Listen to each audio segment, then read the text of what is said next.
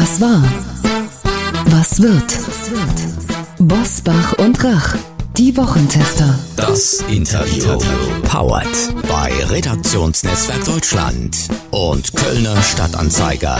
Und hier sind die Wochentester.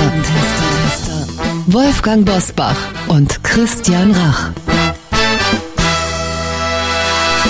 Hallo und herzlich willkommen, Christian Rach hier aus Hamburg. Ein freundliches Hallo aus Bergisch Gladbach von Wolfgang Bosbach. Sie hören eine Interviewfolge der Wochentester mit dem Psychiater und Psychotherapeuten Doktor Manfred Lütz. Ein Psychogramm über Wladimir Putin. Gleich. Unser heutiger Werbepartner ist die Norddeutsche Klassenlotterie N K L. Wir bedanken uns für die freundliche Unterstützung. vierhundert Gewinne von einer Million Euro und mehr. Dazu Sachgewinne wie Häuser, Autos und Gold. Mit einem Höchstgewinn von dreißig Millionen Euro. Das ist die hundertachtundvierzigste N K L-Lotterie.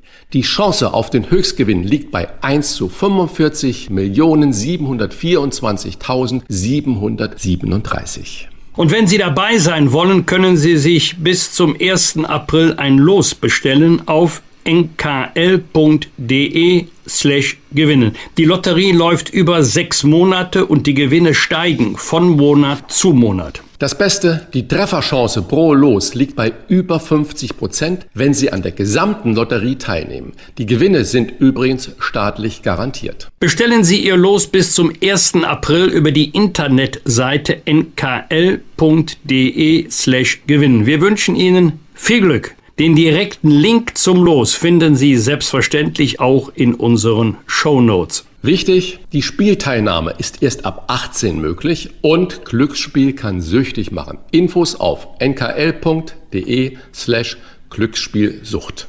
Heute zu Gast bei den Wochentestern Doktor Manfred Lütz. Der Psychiater und Psychotherapeut erklärt, wie verhaltensauffällig und zurechnungsfähig Wladimir Putin ist und wie wir mit ihm umgehen müssen. Das Psychogramm des russischen Staatschefs. Heute bei den Wochentestern. Mit Bestsellern wie Neue Irre! Wir behandeln die Falschen gehört er zu den bekanntesten Psychiatern und Psychotherapeuten im Land. Er hat sich mit dem Ego von Donald Trump genauso beschäftigt wie mit dem von Dieter Bohlen. Und seit zwei Wochen wirft er einen intensiven Blick auf Wladimir Putin. Wie fällt es aus, das Psychogramm für einen Kriegsverbrecher? Und was rät er uns, da wir seit mehr als zwei Jahren in einem Dauerzustand der Angst leben? Corona, Fluchtkatastrophe, Klimawandel, Rezession, jetzt auch noch der Krieg in der Ukraine, das sind die Stichworte. Was nun? Fragen wir und heißen herzlich willkommen Doktor Manfred Lütz. Hallo, grüß Gott. Herr Lütz, ich fange mal gerade mit so einem laxen Satz an, was die ganze Welt sich ja fragt. Ist Wladimir Putin noch ganz richtig im Kopf? Über diese Frage streiten sich ja rund um den Globus die Experten. Die NATO in Brüssel analysiert Satz für Satz von Putin und stellt fest, es wird immer schwerer, allem noch einen Sinn zu geben. Und James Clapper, der oberste Direktor aller U S-Geheimdienste in der Zeit von Barack Obama, sagte kürzlich bei C N N über Putin, ich mache mir Sorgen um sein seine intellektuelle Schärfe und sein emotionales Gleichgewicht. Und jetzt kommen Sie, Herr Doktor Lütz, wie Psycho, wenn ich es wiederum lax sage, ist denn Putin? Also ich finde die, die Unterscheidung, die man öffentlich macht, eigentlich falsch. Die Vorstellung ist ja, dass man, äh, dass wenn die Leute äh, verrückt wären, dass sie dann äh, hochgefährlich sind. Und wenn die Leute nicht verrückt sind, dann sind sie nicht gefährlich, sondern vernünftig und vernünftigen Argumenten zugänglich und so weiter. Diese Unterscheidung ist grundlegend falsch. Grundlegend falsch. Äh, erstens ist es eine, natürlich eine Diskriminierung meiner äh, lieben psychisch kranken Patienten. Also psychisch Kranke sind in der Regel statistisch weniger häufig straffällig als Normale. Also hüten sich vor Normalen, also Leuten wie uns. Wir sind viel gefährlicher als psychisch Kranke. Ähm, das Problem ist, dass wir mit dem Bösen nicht mehr umgehen können. Wir leben alle in so einer Art Pipi-Langstrumpf-Welt, wo alle lieb sind und nett und kreativ und nett und dialogfreudig und Argumentation, äh, Argumenten zugänglich. Es gibt aber das Böse. Es gibt Menschen, die böse sind und die einfach das Böse wollen und das mit durchaus intellektueller Brillanz. Zum Beispiel Goebbels. Goebbels war ein hochintelligenter Mensch, aber umso gefährlicher sind solche Menschen. Und ich glaube, dass Putin durchaus psychisch überhaupt nicht gestört ist, sondern dass er normal ist, schrecklich normal. und dass er das, was er jetzt anrichtet, eigentlich über Jahre und Jahrzehnte äh, strategisch angepeilt hat. Äh, das heißt, was er will, ist das alte äh, russische Großreich wieder errichten. Das, er sagt ja, das ist die größte Katastrophe des zwanzigsten Jahrhunderts, der Untergang der Sowjetunion war. Und wenn das so ist, das hat er offen gesagt, dann versucht er jetzt, diese größte Katastrophe wieder rückgängig zu machen. Und Schritt für Schritt äh, ist er da weitergekommen. Und mein Eindruck ist im Moment, insbesondere seit gestern, dass er mit dieser Strategie gescheitert ist. Welcher These würden Sie zustimmen, Herr Doktor Lütz? Putin kalkuliert ausgesprochen nüchtern oder Putin ist doch unkalkulierbar? Ähm, weder noch. Also ich, äh, ich, ich glaube, dass er schon nüchtern äh, kalkuliert. Aber ich glaube, das kann ich natürlich nicht sicher sagen, aber ich habe so den Eindruck, dass er in dieser ganzen Scheinwelt, die er produziert hat, um den Westen zu irritieren, um seine Absichten, ein russisches Großreich wieder zu errichten, zu tarnen, dass er inzwischen, und das ist für ihn gefährlich, sich seine eigenen erfundenen Storys glaubt. Ich fürchte, er hat tatsächlich geglaubt, dass, wenn russische Truppen in der Ukraine einmarschieren, dass die als Befreier äh, von vielen Ukrainern empfangen werden. Ich glaube, er hat das wirklich geglaubt. Ich glaube, er hat wirklich geglaubt, dass man äh, ganz schnell durch dieses Bruderland mit äh, mit Panzern fahren kann, die äh, mit Blumen begrüßt werden, und dass er die Regierung in Kiew äh, stürzt, dass er dort einen willfährigen äh, Vasallen einsetzt als Präsident, und dann rollen die Panzer wieder zurück, und jedes Jahr wird in der Ukraine der Tag der Befreiung durch Russland gefeiert. Ich fürchte, dass er das geglaubt hat und jetzt plötzlich sieht, dass das falsch ist. Ich habe immer mich gefragt, ob der ehemalige U S-Präsident Donald Trump all das glaubt, was er so sagt und behauptet. Und vermutlich war es dann auch so. Und darüber ist ja eigentlich auch so eine Angst entstanden, dass man nie genau wusste, ob Trump in seiner Amtszeit nicht auch einen Krieg anzettelt, nur um zu beweisen, dass das, was er so behauptet, auch stimmt. Unterscheiden sich denn Putin und Trump in ihrem Wesen oder in ihrer Psyche, oder ist das alles so ähnlich gelagert? Also um das mal so zu sagen, ich, ich halte Trump psychisch für viel gefährlicher als, als Putin, weil er viel unkalkulierbarer ist. Der wird ja von momentanen Emotionen hingerissen. Wenn irgendjemand ihn kränkt, dann schlägt er spontan zurück oder lässt jemanden abführen oder irgend so etwas. Ich habe den Eindruck, dass Putin erheblich kalkulierbarer ist. Wir können alle froh sein, dass Trump jetzt im Moment nicht Präsident der Vereinigten Staaten ist. Das sagen ja auch nun wirklich alle. Aber dass Putin es geschafft hat, einen solchen Menschen wie Trump da mit zu installieren, da hat er ja mit äh, bei geholfen, das kann man ja kaum mehr bestreiten, ähm, das zeigt eben, dass er tatsächlich Weltmachtambitionen äh, hat. Und ähm, wie Trump durch, äh, äh, durch Scherze von äh, Barack Obama damals bei diesem Abendessen tief gekränkt worden ist, und aus dieser Kränkung heraus ähm, äh, seine Politik zum Teil ähm, erklärbar ist, was, was, was natürlich lächerlich ist. Ähm, äh, so glaube ich, dass Putin gekränkt war äh, dadurch, dass Obama äh, ihn als Regionalmacht bezeichnet hat, damals, als es um den Georgienkrieg ging. Ähm, und er fühlt sich eben als Weltmacht. Und ähm, er ist insofern sogar fast weitergekommen als die Weltmacht Sowjetunion, als er in der Lage war, den amerikanischen Präsidentschaftswahlkampf maßgeblich zu beeinflussen. Das ist Stalin, Khrushchev, Brezhnev nie gelungen. Putin hat den Krieg gegen die Ukraine nicht in der Amtszeit von Donald Trump begonnen. Sie haben das gerade schon am Rande erwähnt, sondern unter Präsident Biden. Deutschland hat mit Olaf Scholz einen neuen Bundeskanzler. Können Sie sich vorstellen, dass diese Ereignisse auch dazu geführt haben, dass der Krieg Putins gegen die Ukraine erst am vierundzwanzigsten Februar begonnen hat?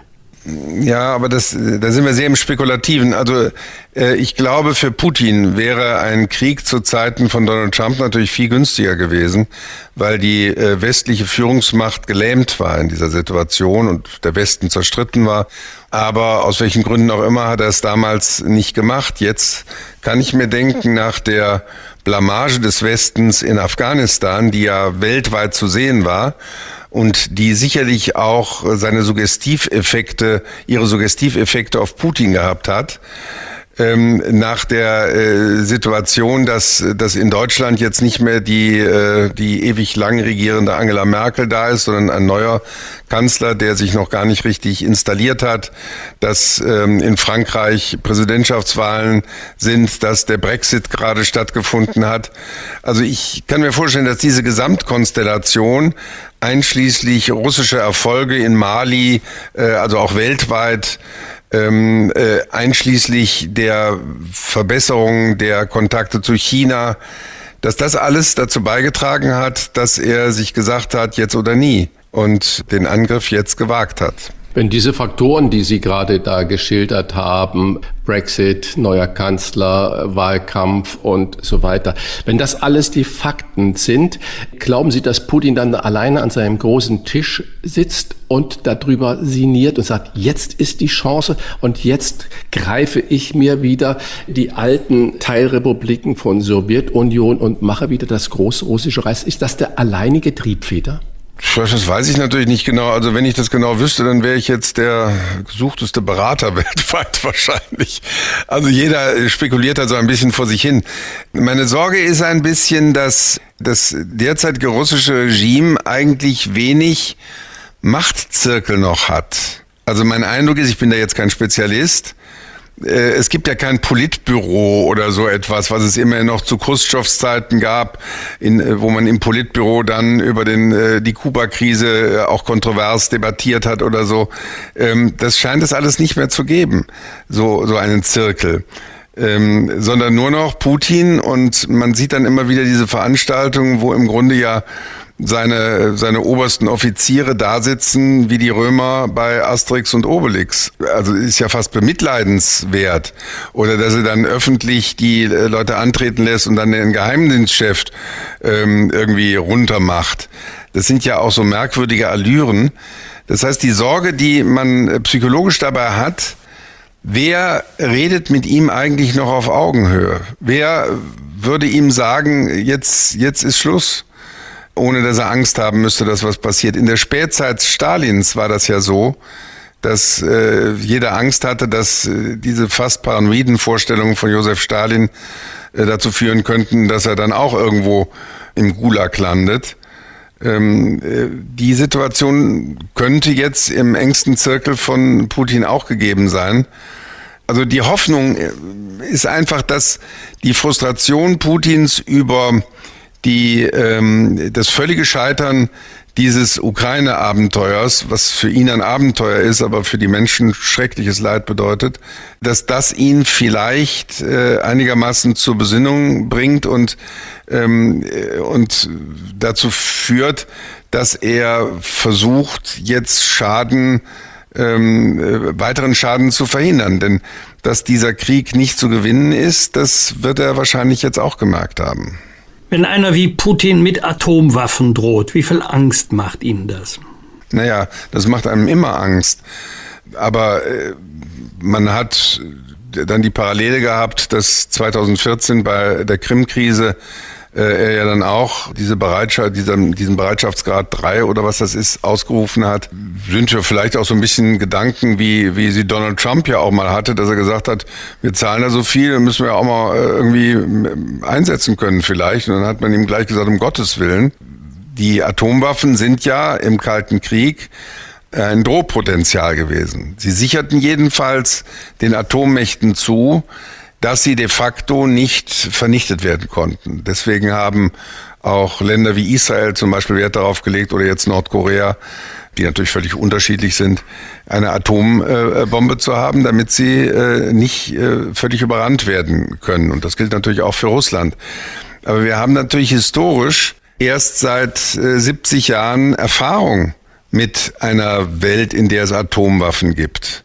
Deswegen sind viele Erfahrungen aus früheren Kriegen, die sind, die, die kann man nicht mehr, mehr umsetzen. Jetzt zum Beispiel, wenn in der Ukraine ähm, verständlicherweise der Präsident oder auch der ukrainische Botschafter in Deutschland bitten, dass die NATO helfen soll, dann äh, wäre das, sagen wir mal, vor achtzig Jahren tatsächlich eine Frage gewesen, warum nicht die westlichen Mächte äh, sich solidarisch mit der Ukraine erklären und eine Flugverbotszone einrichten.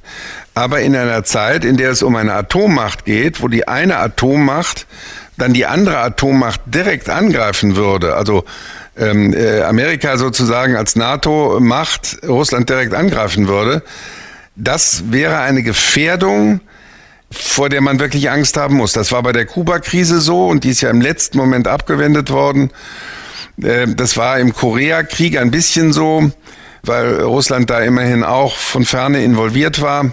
Und das ist eine Situation, die man jetzt unter keinen Umständen in Kauf nehmen will. Ich kann das, ich kann das sehr gut verstehen. Ich kann auch verstehen, dass der ukrainische Präsident trotzdem äh, dringend bittet um eine Flugverbotszone. Aber äh, ich glaube, dass es nicht verantwortbar wäre, das Risiko eines Atomschlags einzugehen.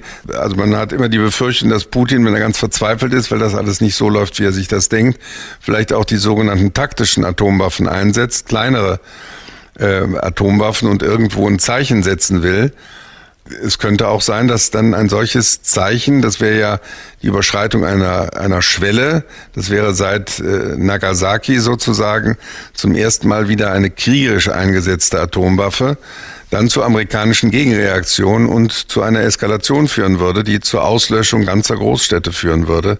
Das kann niemand äh, verantworten. Sie haben vorhin schon gesagt, Putin hätte erkannt, der Krieg ist nicht zu gewinnen. Nun gehen wir mal ein bisschen so in das Spekulative. Wenn nach zwei Wochen Krieg feststeht oder sich herausschält, dass der Krieg nicht zu gewinnen ist, kann es denn noch ein Zurück für Putin geben? Kann jemand, der so von Machtdemonstration getrieben ist, diesen Krieg auch noch beenden und sein Gesicht wahren? Oder verbietet ihm das dann sein Charakter? Ähm, ich halte Putin für erheblich rationaler und auch intelligenter als Donald Trump. Und, ähm, und deswegen kann ich mir vorstellen, dass er über Möglichkeiten verfügt, mit einer neuen Situation neu umzugehen. Das ist ja Intelligenz. Intelligenz ist mal definiert worden, die Fähigkeit, in schneller Zeit sich auf veränderte Situationen einzustellen. Und die Situation ist verändert. Also ich kann mir vorstellen, dass, dass er rationale Lösungen versucht. Das ist natürlich nicht einfach. Also das würde ja bedeuten, dass auch die russische Gesellschaft dann nach und nach mal mitkriegt, dass äh, Putin ähm, und, und dass Russland nicht gesiegt hat. Das wird man kaum der Bevölkerung vorenthalten können. Das kriegen die ja jetzt schon einigermaßen mit. Das würde auch zu einer Destabilisierung der Verhältnisse in, äh, in Russland äh, führen. Andererseits die Fortsetzung des Krieges ähm, wird auch zu einer Destabilisierung äh, führen. Es ist halt was anderes und das hat er vielleicht nicht genügend äh, vorausberechnet, wenn Russen ähm, äh, Afghanistan äh, überfallen, wie sie das in den äh, vor fünfzig Jahren getan haben, oder wenn äh, wenn Russen Tschetschenen überfallen. Aber hier überfallen sozusagen Russen russisch sprechende Menschen. Und da sollen junge russische Soldaten äh, russisch sprechende Menschen erschießen. Das ist nochmal etwas anderes. Das ist schon eine Form von Brudermord sozusagen, wo es noch andere Hemmschwellen gibt. Das heißt, es, ich glaube, es ist eine sehr komplizierte ähm, Situation. Aber ich kann mir vorstellen, dass Putin irgendeinen Kompromiss, der einigermaßen gesichtswahrend äh, sein soll, formal, finden wird. Es deutet sich ja da jetzt etwas an, dass er jetzt plötzlich behauptet, er wolle ja gar nicht die äh, ukrainische Regierung absetzen, die er vorher als Drogenabhängige und Neonazis beschimpft hat. Plötzlich ist das alles scheinbar nicht mehr so. Er wolle dieses Land auch nicht besetzen. Das sind alles neue Töne. Ich glaube, dass diese neuen Töne mit der äh, desolaten Situation auch der russischen äh, Truppen in der Ukraine zu tun hat. Und man wird dann hoffentlich, und ich hoffe sehr bald, einen Kompromiss finden. Denn wenn man davon gehört hat, dass ein Kinderkrankenhaus schon angegriffen wird, das ist ja äh, an, äh, an verbrecherischer Brutalität kaum mehr zu überbieten. Und da wird auch sozusagen ein Hass gezüchtet in der unmittelbaren Nachbarschaft in der Ukraine, der noch auf Jahrzehnte wirken wird. Das ist so ähnlich wie, wie auch der Hass der Palästinenser auf die Israelis, der dann sich Jahrzehnte auswirkt. Und man muss ja sagen, dass die Ukraine ein Land war, das schon auch in sich gespalten war, wo es äh, einen äh, russophilen Präsidenten äh, gegeben hat, damals mit dem Herrn Janukowitsch, der vor allem im Osten der Ukraine gewählt wurde und dann die eher westlich orientierten Präsidenten, wie der jetzige Präsident. Ähm, diese Spaltung der Ukraine scheint es gar nicht mehr zu geben. Man hat sich offensichtlich gegen den Aggressor Russland zusammengetan. Und wenn es nie eine ukrainische Nation gegeben hätte, dann gibt es diese ukrainische Nation mit Sicherheit seit dem vierundzwanzigsten Februar des Jahres zweitausendzweiundzwanzig. Wir leben seit mehr als zwei Jahren in einer Dauerschleife apokalyptischer Nachrichten und Ereignisse, ein potenziell tödliches Virus, Klimakrise, nun die Sorge um einen dritten Weltkrieg. Was macht das mit der kollektiven Gefühlsverfassung des Landes? Ja, da brauchen wir jetzt gar kein Spezialist für zu sein, äh, um zu sagen, natürlich ist das eine äh, Belastung, eine starke Belastung. Aber aus fachlicher Sicht kann man vielleicht eher sogar sagen, dass man da eigentlich Entwarnung geben kann. Der Mensch ist in der Lage, mit schwersten Belastungen erstaunlich gut fertig zu werden. Es ist zum Beispiel so, dass in Kriegszeiten die Selbstmordrate reduziert ist, weil die Menschen sich gar nicht mit irgendwelchen psychischen Problemen beschäftigen können, sondern die realen Probleme, die Probleme, wie man an Nahrungsmittel kommt, wie man sich schützt vor Bombenangriffen und so weiter, so im Vordergrund stehen, dass man sozusagen gar nicht irgendwelche psychischen Schwierigkeiten so ausleben kann. Das heißt, wenn man etwas Sinnvolles tut, das wirkt gegen, ähm, gegen psychische Ängste am stärksten. Also jetzt zum Beispiel, wenn man, wenn man das mal gerade akut sagen kann, wenn jemand äh, nur alleine vor dem Fernseher sitzt und immer nur diese Berichte aus der Ukraine äh, sieht, das ist psychisch sehr belastend. Aber wenn man sich austauscht mit anderen Menschen, der Mensch ist ein Gemeinschaftswesen, darüber und wenn man vielleicht auch etwas Sinnvolles tut, ähm, Hilfsangebote mitorganisiert, also etwas Sinnvolles tut, das kann einen auch psychisch äh, stabilisieren. Ähm, und ich äh, glaube, Menschen werden nicht nur mit Kriegssituationen, die deutsche Bevölkerung hat einen sechsjährigen Zweiten Weltkrieg einigermaßen gut psychisch bewältigt. Und ähm, da ist die Corona-Krise sicherlich nicht schlimmer gewesen, aber sie ist eine Belastung gewesen, der wir aber als Menschen durchaus auch gewachsen sind. Sie haben das gerade so schön neutral immer formuliert, Menschen, wir als Menschen. Da ist mir eine repräsentative Umfrage, der N K L Glücksatlas hat seit Januar zwanzig zwanzig die Deutschen in vierzehn repräsentativen Befragungswellen zu ihrer Zufriedenheit mit dem Leben äh, befragt. Ein Ergebnis davon, Frauen macht die Krise unglücklicher, und zwar von jung bis alt, weil sie Gefahren ernster als Männer nehmen und größere Belastungen daheim zu tragen haben. Frage an Sie als Psychiater, was können denn Frauen für ihr Glück tun, damit sie diese Belastungen, die dann da äh, sie empfinden, äh, vielleicht abmildern? Also ich bin da immer sehr zurückhaltend mit diesen Befragungen. Da kommt es ja auch immer sehr darauf an, wie die Frageformulierung schon ist. Man hat ja inzwischen diese Glücksbefragungen so formuliert, dass dabei vor allem Schweizer und äh, Skandinavier gut wegkommen und Menschen äh, in der dritten Welt weniger, äh, weil man offensichtlich die Fragen auch so organisiert hat, dass, äh, dass äh, wenn man viel konsumieren kann, dass man dann äh, angeblich glücklicher sein soll, als wenn man nicht so viel Konsum hat. Also äh, da bin ich erstmal sehr, sehr zurückhaltend. Und äh, was Frauen besser tun können als Männer, das finde ich dann auch sehr schnell sexistisch. Also ich glaube, dass es Frauen gibt, die äh, sehr tough mit der Situation umgeht, gehen und Männer, die äh, sehr wenig tough mit der Situation umgehen. Das finde ich auch nicht so richtig interessante ähm, Ergebnisse. Und da wäre für mich auch die Frage jetzt, also eine geschlechtsspezifische Umgangsstrategie mit der Corona-Krise zu formulieren, fände ich dann schon ein bisschen schräg. Ich glaube, dass es in der Corona-Krise wichtig war, menschliche Beziehungen zu stabilisieren, auch aufrechtzuerhalten, sich umeinander zu sorgen. Also diese sozialen Fähigkeiten, die den Menschen ja auszeichnen, zu kultivieren. Und manche Menschen haben auch in dieser Corona-Situation die Prioritäten für ihr Leben anders gesetzt. Vorher plätscherte das Leben so vor sich hin und möglicherweise hätten die bei solchen Befragungen vorher gesagt, oh, ich bin total happy und glücklich. Und jetzt in der Corona-Krise ist Ihnen vielleicht klar geworden, was ist eigentlich wirklich wichtig in meinem Leben? Das ist zwar auch leidvoll, das ist zwar auch unangenehm, man kann nicht mehr Sportveranstaltungen besuchen, man kann nicht mehr Theaterveranstaltungen besuchen. Das ist ja alles auch für den, für den Lebenssinn wichtig, dass man das erleben kann. Äh, sonst, sonst würden wir das in dem Jahr auch nicht nachgehen. Aber wenn man das nun nicht hat und wenn man sich mal sozusagen auf die Prioritäten seines Lebens besinnt, dann ist das zwar auch leidvoll und macht einen nicht happy, sagen wir mal, aber vielleicht letztlich dann doch in einer tieferen Weise glücklich. Glücklich in dem Sinne, dass man weiß, was man wirklich wichtig findet im Leben, dass man weiß und erlebt hat, auf welche Menschen man sich wirklich auch in der Not verlassen kann. Das ist manchmal mehr wert, als wenn man einfach nur so plätschernd happy ist.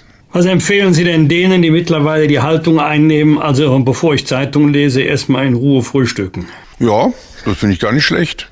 Wenn Sie schon ansprechen, äh, Zeitung lesen, wir sind ja hier auch für den Kölner Stadtanzeiger unterwegs. Meine Frau, die Journalistin ist, sagt, ähm, sie findet es äh, viel besser, jetzt in der Zeitung sich zu informieren, als dauernd Fernsehen zu gucken, wo man dann immer so emotionale Häppchen bekommt, die vielleicht auch mal interessant sein können, aber wo man dauernd so angetriggert wird, während in der Zeitung man wirklich substanzielle Berichte bekommt und sich damit auch ein wirklich differenziertes Bild äh, machen kann. Und vor allem, die Zeitung liest man dann, wenn man will. Während wenn man Fernsehen guckt, kriegt man ja ein Programm.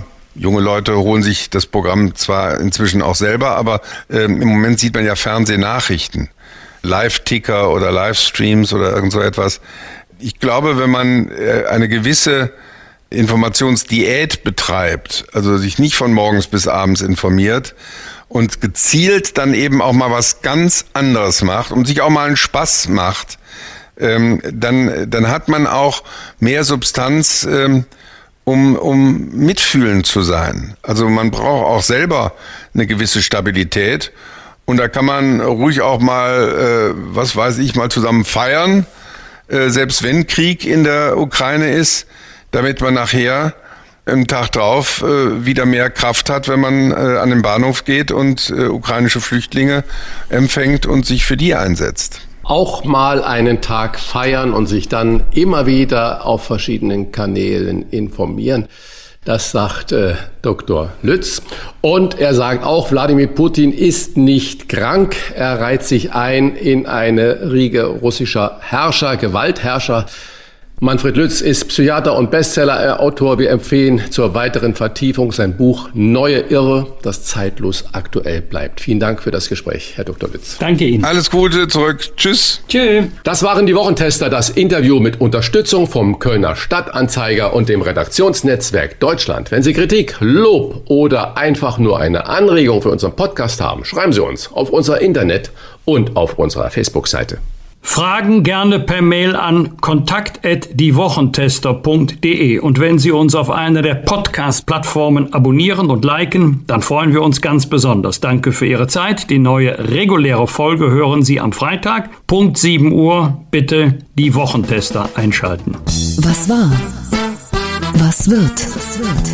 Wolfgang Bosbach und Christian Rach sind die Wochentester. Ein maßgenau Podcast. Powered bei Redaktionsnetzwerk Deutschland und Kölner Stadtanzeiger.